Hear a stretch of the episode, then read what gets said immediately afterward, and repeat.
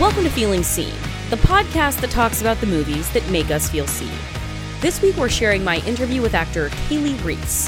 When we spoke in 2022, Kaylee was moving from boxing to acting with a lead role in a crime thriller called Catch the Fair One.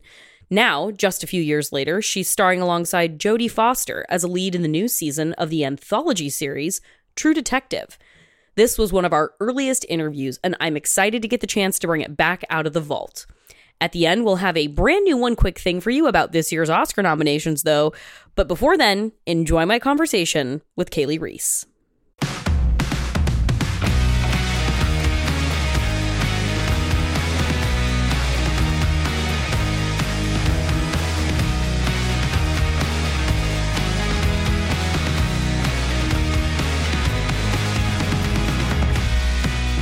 Hello, everybody, and welcome to Feeling Seen.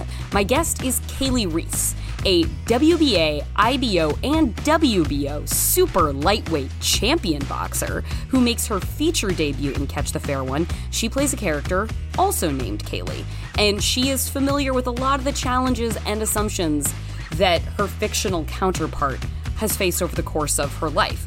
What's more, the thriller addresses issues that Kali has been a major advocate for, considering the Native community, in this case specifically, the plight of murdered and missing Indigenous women. She's been nominated for an Independent Spirit Award for her performance. Catch the Fair One is directed by Josef Kubota Wladyka, and at the time of this recording, season two of Euphoria still had a few episodes left to air, which is why we didn't get into the specifics of that school play. For now, let's get right to it with Kali.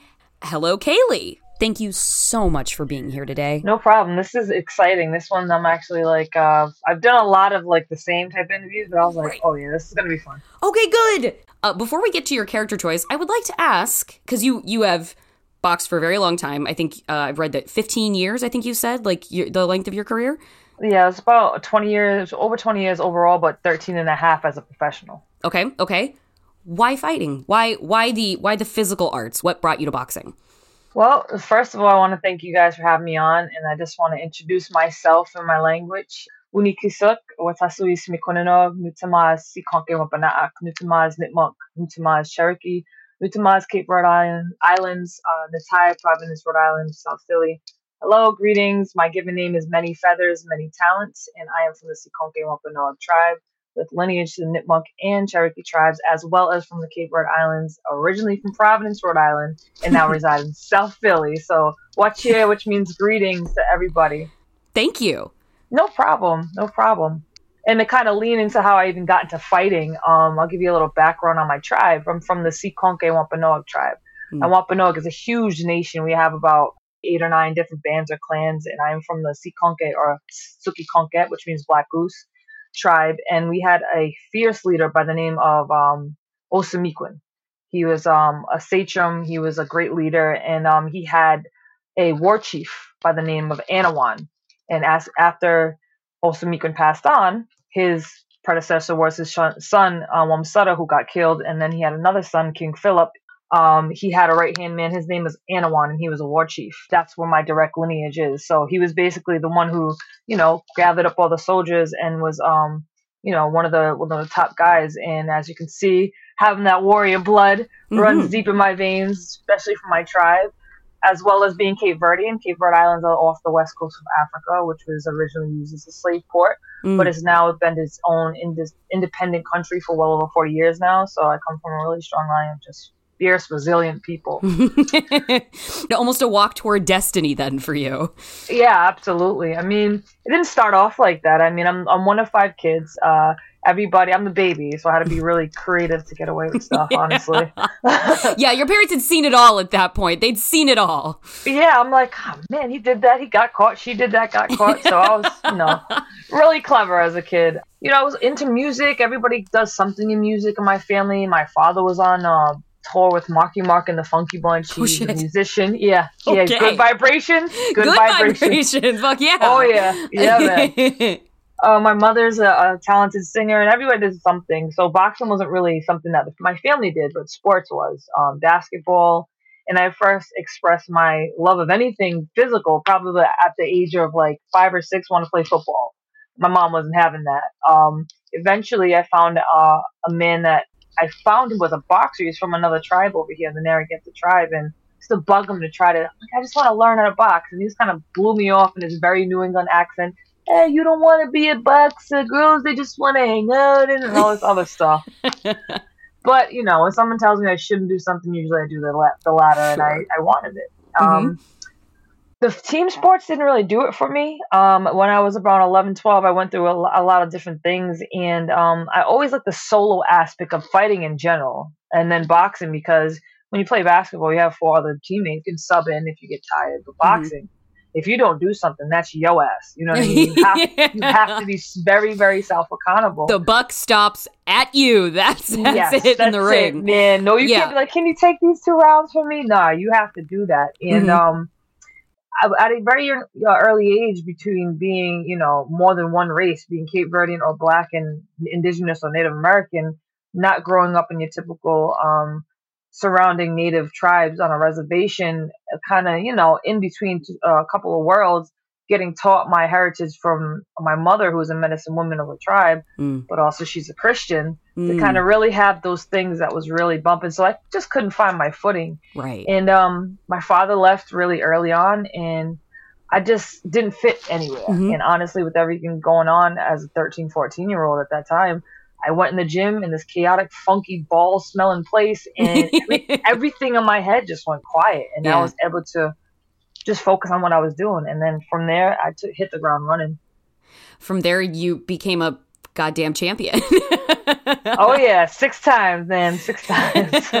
well, I, I, I, I like this as a lead into talking about the character that you have brought for us to discuss today. Who who have you brought for us to discuss today? What character has resonated with you very strongly? Rue from Euphoria. I love her. Yes. Tell us, Kali, who is Rue in Euphoria? What are we what are we dealing with here? Rue is uh, an amazing phenomena. She's a very deep character in the um, show Euphoria. She's mm. a hmm. teenager who mm. goes through some trauma. Who is father is white, mom's black, and she has a younger sister, and she's an addict in high school. Mm-hmm. In the in the most alarming high school currently on television, uh, I it has a name. I call it Euphoria High, and all the teens have very serious issues they're dealing with a lot. And it is Zendaya is is it is an incredibly capable cast and ensemble, but goddamn, Emmy winner Zendaya for the role is really putting this show on her back and walking up, charging up a hill every single episode every single episode and her supporting um, actors and actresses in there are phenomenal. I mean, this high school mm. needs to be closed as far as I'm concerned. it needs to be closed. Condemn Just close it. it. Just close Condemn- it. Start over. Yep. Start over, you guys. Knock it down, man. Now, as a beloved character that a lot of people are rooting for, I feel a certain responsibility to make good decisions. But I relapsed what I really like is the through line here with such an, I mean, an utterly embodied pursuit as boxing, and then with your role in Catch the Fair One, which for which you've been nominated for an Independent Spirit Award, and then you have this um, performance by Zendaya, which is. She, she's a she's a woman of few words, Rue, so much of that performance takes place in Zendaya's body and how she moves through space and you learn so much about how she feels about herself and other people from her physicality. So what what about Rue really caught for you when you saw this performance? You know, shout out to Zendaya. I mean, she is an artiste and so young. I can't wait to see what she does next. Fellow Virgo. Uh, I love it. Virgos, man, we do it different. Um there's so much I love about that character, and she really embodies her because Rue is a character I think that everybody, male or female, can identify with because there's a little bit of Rue in everybody. I mm-hmm. think mm-hmm. you know what I mean. And like you said, she doesn't say much, but there's so much going on. She may mm-hmm. say two words, but those words are, and how she really feels is lying right underneath her sarcasm, mm-hmm. which I love as well. And she just feels so deeply the beautiful thing about getting high is time ceases to exist.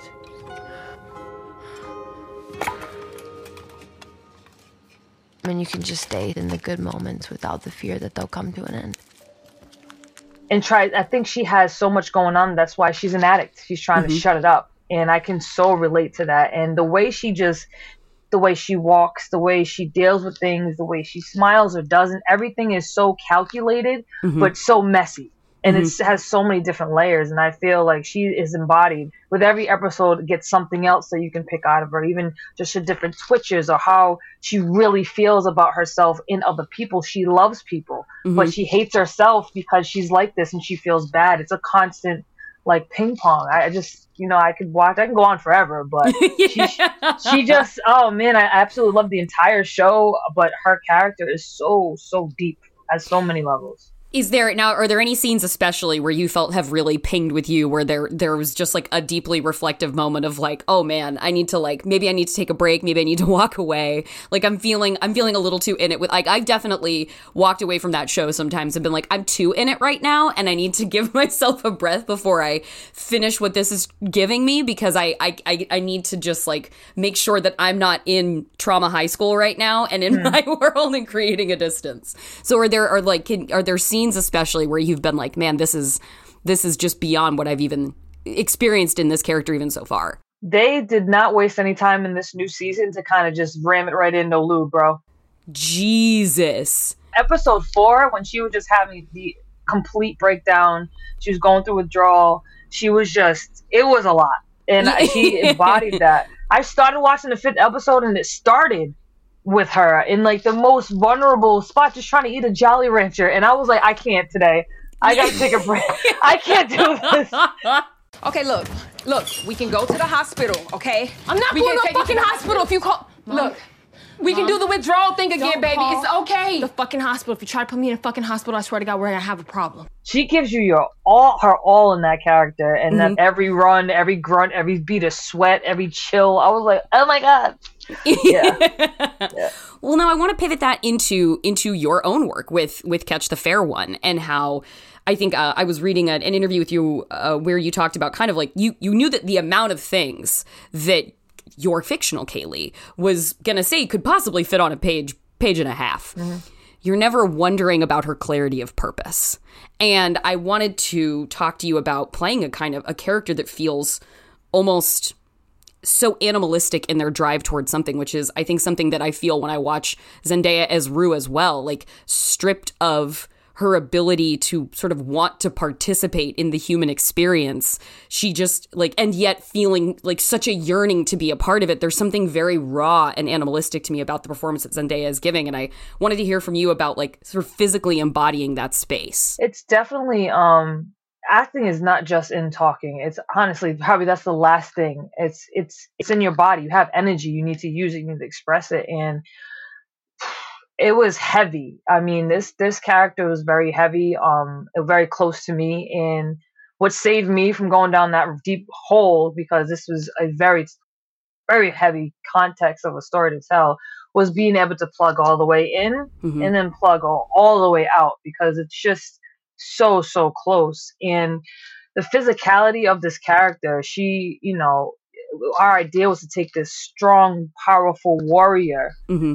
and strip her of everything. And what is she left with but one goal is to find her sister and get back in the ring. And how would that feel? Mm-hmm. you have all that pressure. Your mom doesn't accept you. You think it's your fault. You think she thinks it's your fault. Your native uh, community doesn't fully accept you because you're not the fair one. There's just so much that all I can do is just picture her carrying on her mm-hmm. and being so uncomfortable. Hence the reason why she had, you know, turned to drugs when her uh, sister got lost in the first place. Mm-hmm. And then she's trying to do something even better by maybe my mom will accept me if I find my sister, so let me get off the drugs, but she can't stop moving. Mm-hmm. There's always something with that character. She has to move. She just wants mm-hmm. to get out of her own body. And it was just really to picture all that and just how would you feel? You would feel like this, and you yeah, know, I just started folded in, like turn, yep. like folded inward, and, and kind of like eyes down to the ground. It seems like uh, exactly. This character taught me a lot about myself and a lot mm. about people in general So, What what surprised you about getting into a character's point of view like that? Like I, I don't know that you had ever done that before. I perhaps you had, but what was that like as a function of sort of self discovery. What was what was the most sort of thing that took you aback about getting through that process? The fact that once I really get into a routine, uh, was getting in and out. It, I didn't want her to leave. I was like, Oh, this character. It's like, how can I explain this? And I've heard this from other character um, actors. And it's like, I almost had a, I and my best friend, we did like a whole ceremony to like bury this character Wow. because I had to say goodbye because she Yeah. just, we just both went through this cathartic ride together. So, and it's crazy because when I explained it to my best friend, she was like, I never thought of it like that. I'm like, dude, I need to, in my mind, uh-huh. be able to put her to rest unless I need her again. But I Right. really have to take her out, and she has to completely leave me because I felt lo- I had like almost like um post filming depression almost. Yeah. I'm like I can't plug into this girl. I can't talk to her. I can't feel what she's feeling in these moments, and Mm-hmm. especially. On a psychological level, going through that and picturing in real life, like these are what my sisters, my people are going through Mhm. like it was just it was just all crazy i really had to make sure we put her to rest Mhm. in her place and kept her there until maybe i may need to talk to her again but. I, I don't think the average person can really grasp that because everybody thinks acting is good lying i'm not lying because the fact is i'm really my job is to convince you that i'm really feeling this Mhm. And understanding that the camera sees everything gave me the ability to really understand what i had to convey this this loss this depression this rage Mhm. by just a slight turn of your eyes or Mhm. anything. It was just really important because um, uh, throughout the whole film, we suggest we don't show much, and that Mhm. was 85 minutes of a rush, you Mhm. know. So um, it's just it is in your body. Yeah. yeah. Well, and that feels like it feels like the when you have these really because like your your character like I'm with her the entire way. I'm with Kaylee, but you like she's also doing very compromising things morally in ways that you can tell she's not totally sure about at times. She's like, "All right, I'm on this path and I'm walking straight forward, but like I don't feel great about what I'm doing, but it's a means to an end." And and obviously what Zendaya's doing with Rue and Euphoria, like this is a character who is challenging you at every turn to abandon her. And and yet in that process, it feels like to embody these characters so fully and completely the way that you both do, I would say, is you have to honor them. And I really, I, I that's such a beautiful thing to hear about, like the process of letting that Kaylee go for you. It feels like it's a, it feels like it's part of that act of honoring their their richness and their fullness in a really tangible way. That that sounds extremely emotional, honestly. Oh no, it was. I mean, uh, I got home and I was like, okay, like when am I gonna when am I gonna talk to Kaylee again? Because you know, I used to write down notes to myself from her before I Mhm. went to sleep when I was on set, and this was just something little that um again the the um Sheila Grace who I worked with for like a week. I didn't have any prior training, but Josef threw me in like a boot camp. But just to just to write down like I kind of like I honor you, and you know if there's anything you need to tell me about the character in my dreams, tell me. Mhm. And like I kind of I already do this anyway, so it was Mhm. something like I need to I need to put this to rest because I don't need her to be sitting next to me every day, like Mhm. and just like you know what I mean. And it's um, I think that's super important. Again, I haven't been in this industry, but I blink Right. and I already can see how people can get real caught up. You can get lost in that whole thing. This movie is obviously like this is a very personal movie to you and it is a very personal representation of the community that you are of a part you are a part of. And i'm i'm just i'm i would like to ask you about sort of a the culturally specific way that you sent that person off and sort of the way inextricably that your your upbringing your spirituality your relationship with the spiritual involves specifically and because you know, it's it's not just a matter of we're going to make a vengeance story where like it could have been a script with a white woman, but we switched it and we found this person to star in it. No, this is an intricately specific and detailed reflection of tribute to causes that you fight for, a community that you represent. And I wanted to hear about sort of the cultural relationship like the cultural specificities of you know that you bring to relating to this character and even saying goodbye to this character that are that are unique to your experience So, um, you know, this story, we took a lot of time to develop things. And again, Josef is such a, a an amazing human for even wanting to tell the story, number one, but two, recognizing it wasn't his story to tell. sure And he wants to get the pers- perspective of somebody in that community to tell the story. So, um, it's it's crazy because in native country, um, there's so many things that are taboo to talk about, or that Hmm. we as native people just don't talk about. Hmm. Um, i.e., being residential schools survivors. A lot of survivors don't want to talk about it, and they're so ashamed that we just this is things we just do not mention amongst the native community. Hmm. Um, there's some native communities that accept and honor two spirit people there's some that don't so Mm. there's all kinds of different ways and culturally um we definitely wanted to keep it non-tribal specific due to this doesn't just happen to the Wampanoag Nation or the Seneca Nation. It happens all to every indigenous people all around the world, any indigenous person to that land. So we wanted to keep it very grim looking, Mhm. um, but not tribal or area specific. Mhm. Because yes, you are you are a passionate advocate for the Yes. uh, missing and murdered Indigenous women and girls movement, Yes. which is not specific to a, a tribe or a person. No. It is Yeah, so that's why touching on this subject of missing murdered indigenous women to just bring awareness because again, this story is not in any way, shape, or form an answer. It's just our creative interpretation of a very bad issue. So we did, didn't want it, we didn't want to keep it tribal specific or area specific. However, highlighting northeast woodland tribes or northeast tribes was kind of a, a direction I wanted to go in Mm. be, to kind of break and change the narrative of how everybody thinks Native Americans or indigenous peoples should number one look like Mhm. act like, talk like, what color we should be, how our hair should be. Everybody Right. has this one dimensional uh, in like picture in their mind of we're all supposed to look like Tonto and Geronimo and Right. Pocahontas and all this other stuff. you are a monolith created by white fiction. I am, I am. I'm just a double negative over here. so that was really as far as culturally um, bringing highlights to that, and also kind of a little bit of twinge of the anti-blackness inside Native country is Mm. something to be reckoned with because the most racism I've ever faced was not from white people, Spanish people, it was from other natives because I'm mixed with black.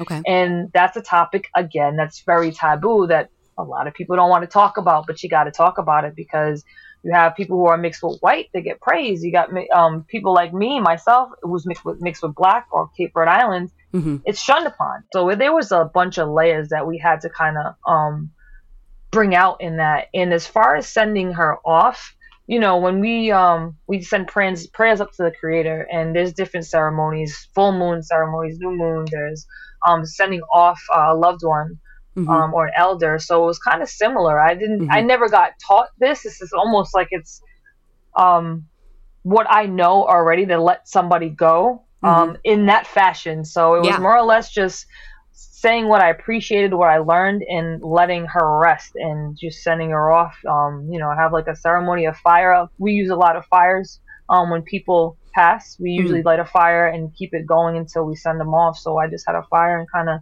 did my own ceremony, and I, I'm glad I did because Mhm. you could kind of toy with going back and forth. While I was while I was watching um, the film, I started thinking about uh, an interview that I had done with the filmmaker Jeff Barnaby when his movie Blood Quantum came out. Uh, a theme that he came back to a lot in that conversation was the idea of the post-colonial native and dealing with the the rage and anger and the the righteous resentment that imbued a really challenging and antagonistic character in his story. And he he said this thing that I I, I went back and I read that interview today and it clicked with what I was a thing I was experiencing when I was watching Catch the Fair one. And he said, for the past 200, 300, 400 years, the main focus of the destructive might of the colonies was to destroy native families. And as I was watching this, I was just, as I'm watching your film, I'm seeing all of these girls be taken. And I'm seeing your character spiral into addiction, uh, estranged from her mother, and and these these abductions, these people being taken and them being trafficked by these, you know, not exclusively but often white men, and and shipped to who knows where, and you know, in that horribly agonizing line coming from, I think it was Kevin Dunn, I think is the actor who said like, "You think I remember their names?" and it mm-hmm. just this incredible huge network that in part amidst so many other ways of, of being a force of destruction also has a role in continuing to decimate native families and and his is a zombie apocalypse movie that like in its its presentation like is quite different from yours but i i that was really like breaking my heart as a through line i was feeling through both your film and that one Yeah, that's it. I love Blood Quantum, by the way, because number one, I love zombie films, but he did that film very well. And you can, you have to. It's another movie like ours. You have to watch a few times because there's so many different little messages, mm-hmm. and it is, it is crazy the the the the rage that we it's, it's almost got kind of got masked by like shame a little mm. bit especially amongst our women because this is me speaking personally mm. there's just something about native people and especially women not all but it's genetic genocide where we just have this i'm sorry for being here i'm mm-hmm. sorry for existing type of thing because century after century we got treated and told that we weren't worth shit basically mm-hmm. and that feeling those frequencies get passed down in your dna and it's been for centuries. So to go to a whole different side of this country and to see somebody without saying a word and know she feels the same way I do and understand without even knowing this person, that it goes so so deep.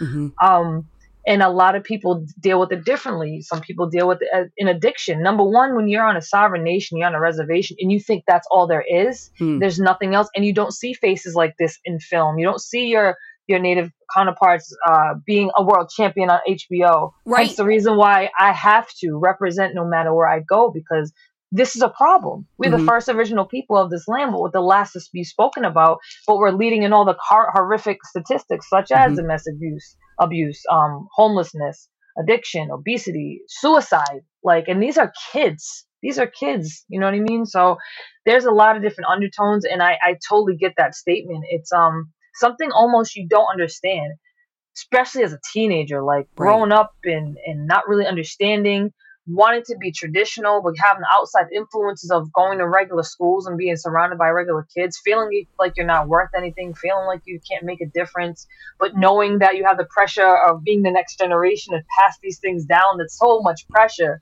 mm-hmm. especially when we're losing elders so fast. And I'm like, I'm still relearning stuff. How am I going to pass it down? So, right it's just um it's it's we're peeling back the layers now but telling stories just like mm-hmm. Blood Quantum just like catch the one and any other person who's trying to just get it out mm-hmm. storytelling is our healing storytelling is how we pass down information creation stories how we pass down information in general mm-hmm. so this modern day of tele- uh, storytelling via movies is i mm-hmm. feel it's going to help and create a safe space especially for our elders who are residential school survivors or have gone through um, you know, a time where, you know, 80, 85 years old, they've seen a lot and mm-hmm. it's still bad. Mm-hmm. It's not something that's going away. It's just changing with the times. Right, right. And you know, when you're when you're growing up and you're talking about like being on a sovereign nation and, and not and not really like that being the entire all-encompassing world around you like did you have media examples when you were growing up that you could really attach to as like an example of possibility that you might be, maybe weren't necessarily seeing around you like rue is an incredible character and is a also like reflects a very different upbringing from yours. Did you did you have characters of your own that reflected a native experience that you could latch onto and be like, I'm so happy to see this existing in a context that lets me know there's there's more than me and there's more than here, or, or was that kind of just an absence of experience? We don't have many, um, yeah. you know, native actors that are outside of native film, you know, yeah. Last of the Mohicans, Dances with Wolves, every all that, and but you never seen. Oh snap! There's somebody who's native. They're playing in SVU. We don't mm-hmm. see that. Yeah. Um, I will say somebody like Wes Studi has been around forever. He's a legend, and mm-hmm. he started as your typical roles. Or Tantoo Cardinals, he's another legend, and those are just names that you've seen, but you see them in native roles. So mm-hmm. I never really saw anybody that looked like me. Um, I was happy when I saw Smoke Signals because it yep. was like it was like I looked just like I had my big glasses with braid ties and little geek. I used to get made fun of. I will show you a picture, but it was the only movie that was out that was kind of had people, you know, Adam Beach in it, which yep. is a, he's a phenomenal person, by the way. But it was just like our movie. Oh, then what happened? Arnold got arrested, you know, but he got lucky. At first, they charged him with attempted murder, but then they plea bargained that down to assault with a deadly weapon and then they plea bargained that down to being an Indian in the 20th century. Then he got two years in Walla Walla. But mm-hmm. still, in main, sh- like people like what smoke signals. I'm like, you haven't seen, okay. But I well, felt was, like, yeah, that was one Jeff Barnaby brought up too, saying that he's like that came out 20 years ago, and the promise that that movie offered wasn't ever fulfilled. No, it wasn't. I mean, with the now I feel like Reservation Dogs is like yeah. our smoke signals of today. And especially I love it because they did what smoke signals does. They just show you life in the res. Native people, we're funny. You know what I mean? we, we love to have a good time. So I believe I was so happy when Reservation came out, Reservation Dogs came out, and they touched on a lot of things again, like Catch the Fair one, but they Mhm. had comedy and it was entertainment. But that's yo, res kids and res people, like Mhm. being resi and noticing that we're not natives living in teepees and wigwams anymore. We're living in regular houses with real problems, with Yeah. teenage problems. The same thing happens.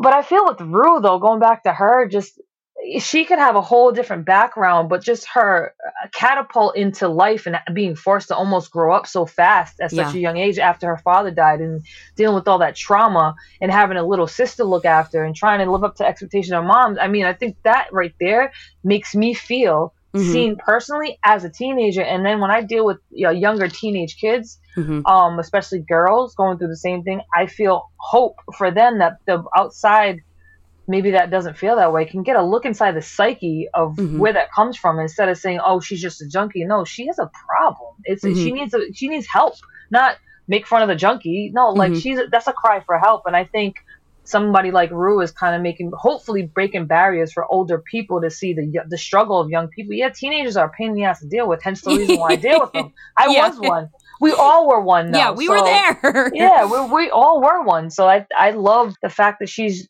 so transparent and vulnerable into every step and why she thinks how she thinks and her own self and how everybody sees her, but they're probably wrong. It's just it's very very deep. I'll be right back with more from Kali Reis.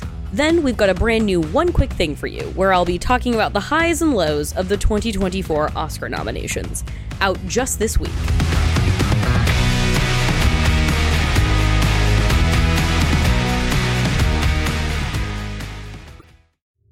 From the twisted minds that brought you the Adventure Zone, Balance and Amnesty and Graduation and Ethersea and Steeplechase and Ultra Space and all the other ones. The McElroy brothers and dad are proud to reveal a bold vision for the future of actual play podcasting.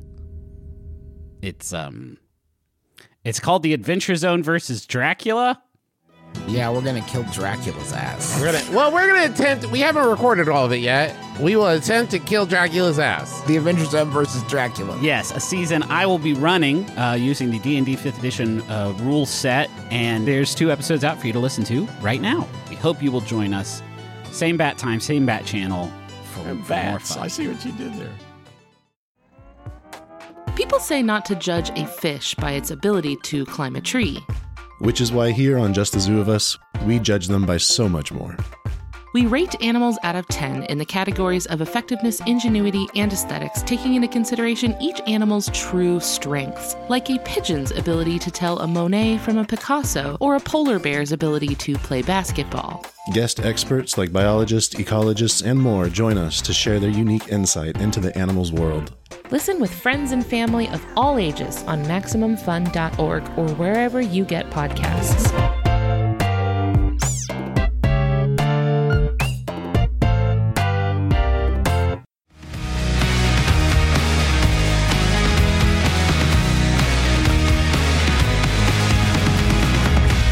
Welcome back to Feeling Seen. I'm your host, Jordan Crucchiola, and today's co host is the multi hyphenate force of nature, Kali Reis. A thing that I was so intrigued by while experiencing your character in in your film is when we when we meet her she's kicking at like you're fucking terrifying in that just like warm up training scene. I was like oh my god if she hit me I might die. Like she's so fast jesus. And so this is how we meet you. And then in so many of your interactions there's that that like oh sorry. Like you're very polite and you're very you're very quiet and and you take up as little space as possible but the, the physical specter of you so physically powerful so carved from stone so strong. I really appreciated the intense duality that your character presented of somebody who does look so physically dominating and imposing, but is still so filled with that kind of insecurity or that kind of sadness that there's still that tendency to fold in close and and take up as little room as possible. And I was like, that feels so full that feels so sincere. Like you mm-hmm. you don't just have like your license to kill because you physically could. Like there's still there's so much happening on the interior and it and i feel like we see that so much too in that rue is a chaos agent. Like the, mm-hmm. the episode where she's running around in withdrawals and she's like i'm gonna ruin everyone's life who i come across in the meantime. Yep. and yet at the same time apologizing at every turn and feeling so afraid to be rejected and turned away. It's it's a wild ex- it's a whiplash of an experience going through both your character and hers in that in that specific way. Yeah, absolutely. I mean, that's the contract. I think, you know, usually your first instinct is always the right one. And first I said, you know, when I was doing this and prepping for this interview, I was I was looking, I was like, that's actually kind of like a younger version of Kali, except she don't box. Like it's so Yeah, crazy. it it is. like there. I like you know you find patterns when somebody tells you something. Somebody somebody mentions a car to you, and suddenly it's the only car you see on the road, kind of thing. Does everybody drive a Subaru Outback? How did that Yeah. happen? But like, so obviously, I'm watching your movie like informed by this that you're bringing to the table. But I wasn't having to make many logic leaps to Mhm. find like to find you know like spiritual sequel kind of feelings between these two characters. Yeah, um, it's it's amazing how um, Josef actually wanted to bring the boxing in it, and you know we both spoke about why, and we could have had just a regular kind of you know well known person in the community, but the idea of taking this this like you said chiseled from stone, ultimate deadly terrifying wo- world champion warrior is no match, and that one person, even that one person so powerful in this trying to tackle this problem, she's not even going to be able to take it down, but she's willing to, you know, do so in her own Mhm. fashion. And we definitely want to make that contrast and didn't want to be like Liam Nielsen looking for another one of his family members because now he lost his grandkids apparently. So I'm not even gonna go there. But we had, I mean, it would have been goofy if I was just knocking everybody out, punching this one, punching that one. Right. We had to make it realistic, and she gets stronger in her survival mode as the story goes on. But she doesn't know what she's getting into, and all she really can defend, depend on is herself. But we didn't want to make it another goofy. I'm a slick shot, gonna shoot you right in the shoulder from around the thing, and I'm just gonna punch everybody because it wouldn't have been it wouldn't have been feral, it wouldn't have been primal. We wanted Yeah. everybody to see the primal part of somebody who loses a sister. Like, what would you do? And if she was up here and now she fell so far down, we needed that for the audience to understand that. hmm hmm And it and I've I've I've read in interviews where you've talked about like we could have I we could have gone darker with this movie, and in certain ways, like I wish I could I wish we would have gone darker with these movies with this movie, and then. I wanted to hear from you about that, and I also I kind of wanted to put it in conversation with where I kind of thinking where I want to go with that is I talk a lot about queer cinema and that balance between like these stories that we've seen so many times of queer pain and and coming out stories that often don't go well versus what I feel like we have more options now is to explore queer joy and how that feels almost like a revolutionary thing to still see as queer people experiencing joy. And I wanted to hear from you about like that balance of expressing something as intensely dark and committed to the reality as as this movie is and the issues that it's addressing while also like being a part of a community defined by its color and, and, and the joy you experience and the, and the beauties of your of your tradition and your ancestry like i wanted to hear about like sort of those two sides of you and knowing that you're going to continue on in filmmaking it sounds like how like those kind of that mixture of things will factor in Yeah, it was crazy too because um Josef was like I said, he was really adamant about telling the story the right way. And Yeah. Um with an issue like this that is very dark, very triggering and just just the context of it doesn't just happen to indigenous women. It happens to the minorities most of the time. I mean, no offense, but one white girl goes missing in America, we see it all over the place. yeah And- absolutely true Yep. That I mean, and then we don't see anything about the indigenous people getting taken off their land, our Mhm. lands, our peoples, our families. So, you know, it was gonna have to be unpredictable yet inevitable. Whereas too, um, because of a subject like this that not many people know about, we can't really rip the band-aid off too too much. Right. Um, because then people get into the whole now don't don't ask, don't tell, no out of sight, out of mind, and tries to do what America's been trying to do, the history that it's built on in the first place. hmm So, you know, we was we didn't want to exploit it or uh, glamorize this, the sex acts that goes along with this. Nor did we need to waste two minutes of film having somebody being raped on camera. You've seen that Totally. movie before, yes so it was a more of suggest, don't tell kind of, you know, you guys, we can, we all have imaginations. Also, we want you to stay with her in her world, no matter what's going on in the back. Stay with her the entire movie to feel what she feels. So, um, my mother actually was the one who came and said, "That ain't dark enough." And Wow. the reason she and she's again beautiful woman, spiritual, and she doesn't even like watching scary movies, but Mm-hmm. she said that because this is kind of the tip of the iceberg of the Yeah. stories I've personally heard and the things that really go on there. So we were walking that fine line of entertainment, making sure every almost everybody could sit down through this movie and not want to walk away, but keep it real. And that's a very, very fine line. Um, Yeah. You know, because this subject just isn't in mainstream media and people don't Yeah. even that that really happens. Yeah, it does. Jesus. And thinking back to my conversation with Jeff as well, he talked about like the first iteration of Blood Quantum was a lot angrier. Mhm. Was a lot angrier. And I wanted to hear about scaling like scaling to where you did to know that you were like okay i think we are on the knife's edge of where we need to be my instinct is telling me to push harder in a darker direction but like where is the where was finding that like thing that you felt comfortable with like you were honoring the severity of the material while also being like all right let's also know like consider in mind the audience for this as well Yeah, our our moral compass was like especially knowing that you're right to be angry that you're right to be fucking Ah, angry it- we didn't want to beat the audience over our head like a documentary with with like activism at, at all. You know, we wanted awareness and Mhm. activism is a little bit different in my perspective. So it wasn't a documentary, but it was bringing awareness. Like, I mean, let's face it, I box, but I box for a cause. But at the end of the day, I'm trying to kill the person. That's a very violent sport. I mean, it's a beautiful art, but it's just a platform for me. It's a catalyst into whatever else I can do, other endeavors.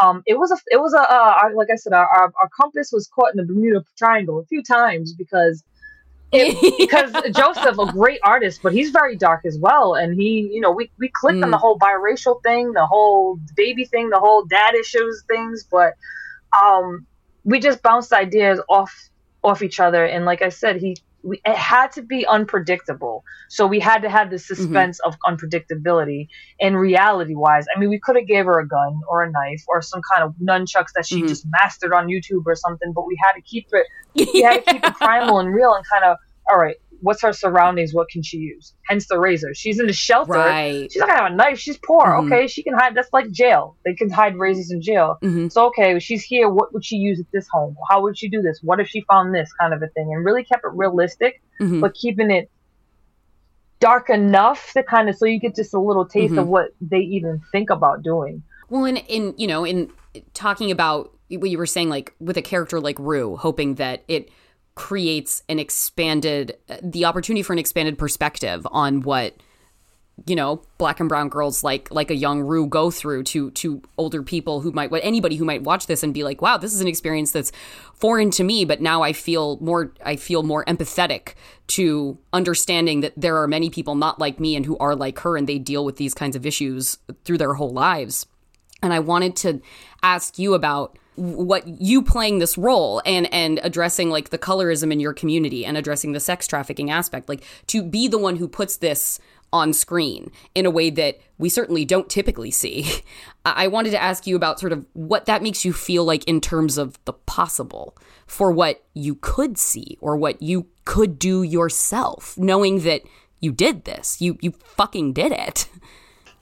I mean, I, my hope is to just be um, a trailblazer um, eh, because there's so much talent and there's so many stories we need to tell within our community. I hope this, again, creates the space for, all right, now I know they don't want to watch it and they don't want to hear about it, but they have no choice because the way we did it. In a way where we don't have to, you know, there's a lot of good documentaries, but I Mhm. know a lot, if we just take it to genre, and hopefully this, this genre thriller film will open the door and inspire a lot more art- artists to do exactly what they need to do tell tell our stories tell your Mhm. story um, and not be afraid to be accepted because it's going to get to the point where you ain't going to have a choice but to, to hear our stories and hear our voice just keep getting louder and louder with stuff like this so that is my hope Mhm. um, you know i've trailblazed a lot of paths and i just really hope that i didn't set it on fire and nobody will ever go this route again that's what i hope but um yeah, I don't I don't see why not. Especially like I keep bringing reservation dogs back out. It's Yeah. kind of worked. You seen you seen the funny side, but they kind of kept a little darkness to it to reality. Now you Mhm. see a real reality with this movie. Now it's kind of I think it's start to get the ball rolling.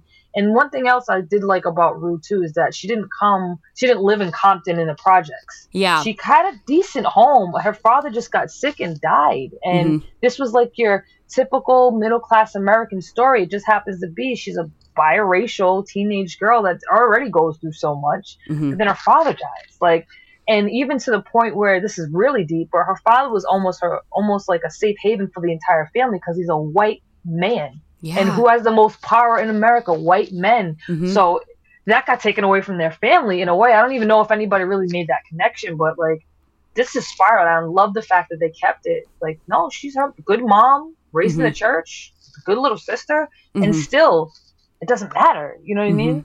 Yeah, and I to circle back to like the the the joy aspect of it. I wanted to hear from you about like as a, you know, now a creator in this industry, how do you hold space for the joy too when there is so much darkness that you're like we could go darker.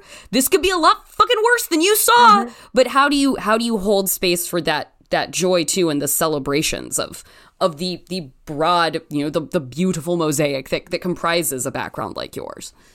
I mean, our heritage is so rich, and um, just being around my people, just being on the land in nature, it that's joy right there. The Mhm. fact that we can speak our languages out loud now, the fact that we can practice our ceremonies out loud, and you know, we have powwows with, or powwows which are open to the public. That's how we celebrate who we are joyously. I mean, we're Mhm. funny as fuck too. I gotta say, there's many native comedians you gotta listen to.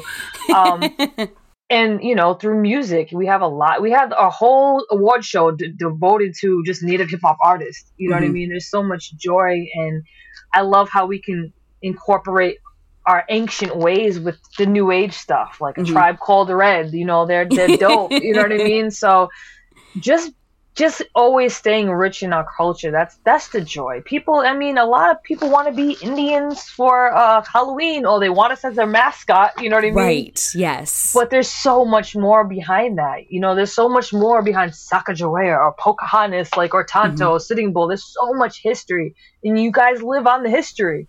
You know what I mean? So we just Yeah. celebrate who we are, and it's so amazing. All I have to do is be in the same room with all my people, or come home like I am now to, to see my mom, and I'm like, that's how we celebrate. We know who we are. Mhm. Knowing where I come from, direct lineage, is how we celebrate our joy. I, I love telling people my history because I know it. And if I don't look Indian, I could tell you I am. Not that I need to prove anything to anyone, but that's where I find our joy is just keep on practicing, keep speaking out, speaking our language, keep yelling, cheating, a war crying everywhere we go. I I would like for that to be the sort of parting thought of of where we conclude the conversation. But I will ask you: Is there as as we as we send off? What would you anything you would like? Obviously, the film, but I know you are a you are a passionate activist about many things. Is there anything you would like to conclude with that you would like to be the sort of closing closing agenda item? Well, I get asked a lot, how can people help? How, you know, Sure. with this issue or um, as um, also with the residential school kids being uncovered as of late um, in Canada and America. And then you have these pipelines. Um, things come in threes. A lot of things come in threes. And this is all connected. Missing and murdered Indigenous women. Um, you have these man camps that come with these oil drills, drilling through, um, you know, broken treaty sacred lands that want more Native women as sex workers. And then you have all these um, residential school kids that were taken away from their families, stolen, told them they couldn't sing or dance, cutting their hair, can't speak your language. Everything was taken away from us. And now it's time to get our our our, our identity back and start, you know, stop being so sad and be fucking angry now. And um, you can start by just knowing the land that you occupy. Do a little research. See what tribal lands are either near or around you. Um, that's where I ask people to start. You know, because again, I don't want to throw people all the way into this because then it's almost like a shock value. You know, Yeah. um, there's all kinds of grassroots organizations based around um, missing and murdered Indigenous women necessary to be started because of lack of resources. So just Mhm. find out around your area what kind of what tribe, what lands, and then see if you can be of some help. Donations. I know there's all Mhm. kinds of missing and murdered Indigenous women organizations. Um, just do a little research and have the conversations um, and realize that now that things are coming up, we need accountability. Just Yeah. take accountability so we can move on. Don't say it, this didn't happen. And um, just start having those conversations with, with your friends, you know, instead Mhm. of scrolling through Instagram looking for the newest big booty jeans or whatever, you know, type, type in MMIW, see what you come up with. hmm it. Well, Kali, thank you so much for your time with this and for for being so um for being so candid in conversation about things that you know. Yes, the, the beautiful process of creating art and then the difficult process of mining your generational trauma for like you know the sake of creating authentic art, but also for educating people who you are doing the work for so that hopefully they go then choose to take that information and do the right thing with it. So, thank you so much for taking your time with us today. No problem. Tabutni, which means thank you guys. Uh, This was an amazing conversation, and we need to have more conversations like this. So I thank you. You were amazing. I love having conversations and not saying the same answer all the time.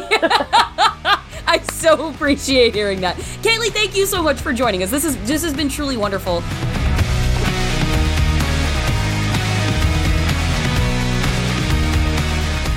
Okay, back in 2024, and I want to say thank you again to Kali Reis for that enlightening conversation.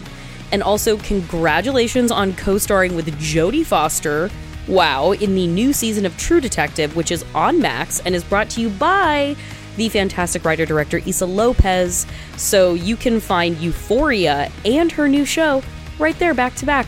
Look at that. It's like an episode of Feeling Seen curated your viewing experience.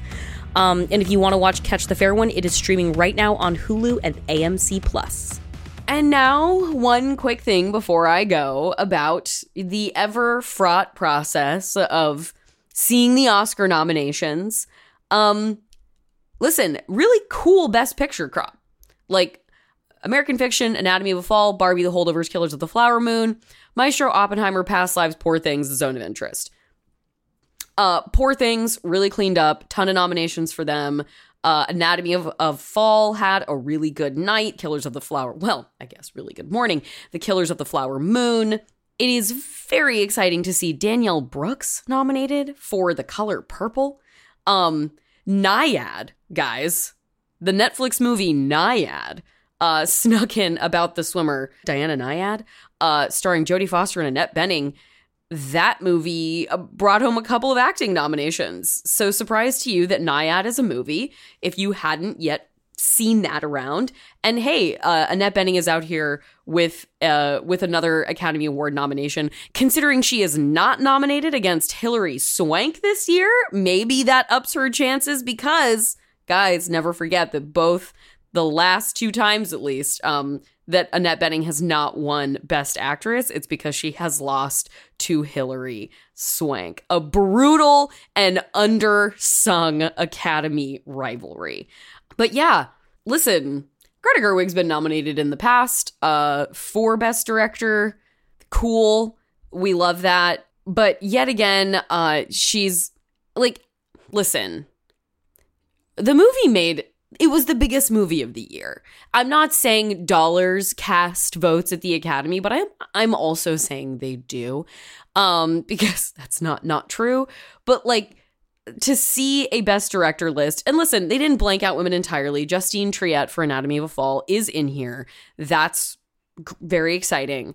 Um but you know, we're looking at a list of other gents who are extremely familiar: Scorsese, Nolan, Lanthimos, uh, Glazer. Yeah, Jonathan Glazer is not like like Steven Spielberg level, but he's still a regarded filmmaker, and he's still a dude.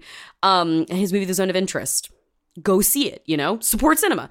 But she made the biggest movie of the year, and I don't like to have one half of Barbenheimer in that nominations list with what both of those movies accomplished with the way they both perform. I just it has like almost 10 other nominations. Like the the composite picture of Barbie as an Academy Awards player is a very present one. Like this is a movie that is nominated for Academy Awards. Margot Robbie is not nominated for Best Actress. I'm not going to get super upset about that one. I do think actually Margot Robbie is one of our most dynamic working actresses. Um, it doesn't need it doesn't need to be this movie. I don't I like a really strong performance, but like you're winnowing down to the five of the year. Sure, okay, but like to not to not put her in best direct. It's kind of like what does she have to do? What is Greta Gerwig finally going to win an Oscar for? Like, what is the thing that Greta Gerwig is finally going to get her best direction Oscar for? Like, what does the woman have to do out here? And this is like this is not me like doing like a like a necessarily even a, a, gendered argument like you know more women for best director obviously true but like specifically Greta Gerwig. Like this is specifically about Greta Gerwig and her accomplishment with the movie Barbie. Um would have loved to have seen it.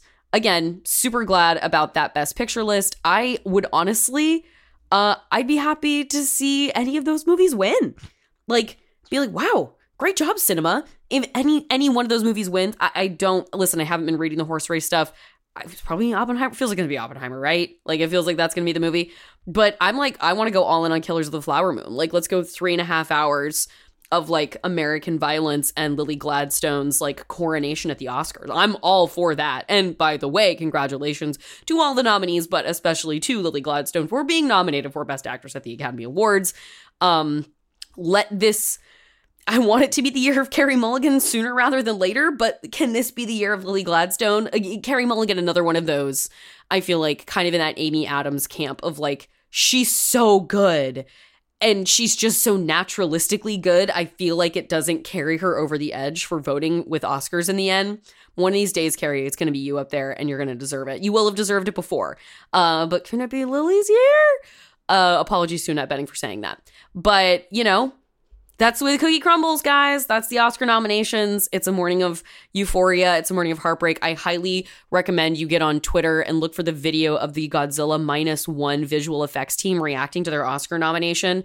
It's a bunch of people sitting around like a conference room table and they've positioned like a dozen Godzilla dolls to be watching the TV with them at the moment that they're nominated. And then they throw like streamers and ribbons in the air and they're panicking and it's they're so excited. Uh, so find the joy on Oscar nomination day for the people who Margot Robbie's good. Like I'm sure she wanted to be nominated for an Oscar, but like she's generally great today. Shouts out to the teams like, you know, docu- documentary short filmmakers and visual effects teams that are seeing those nominations that could change their entire lives.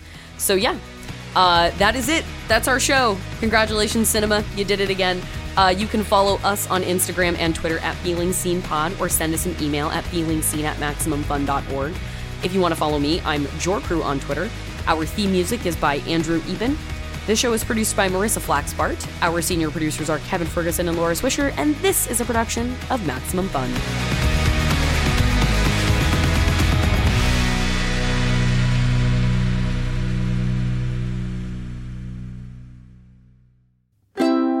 Maximum Fun, a worker owned network of artist owned shows, supported directly by you.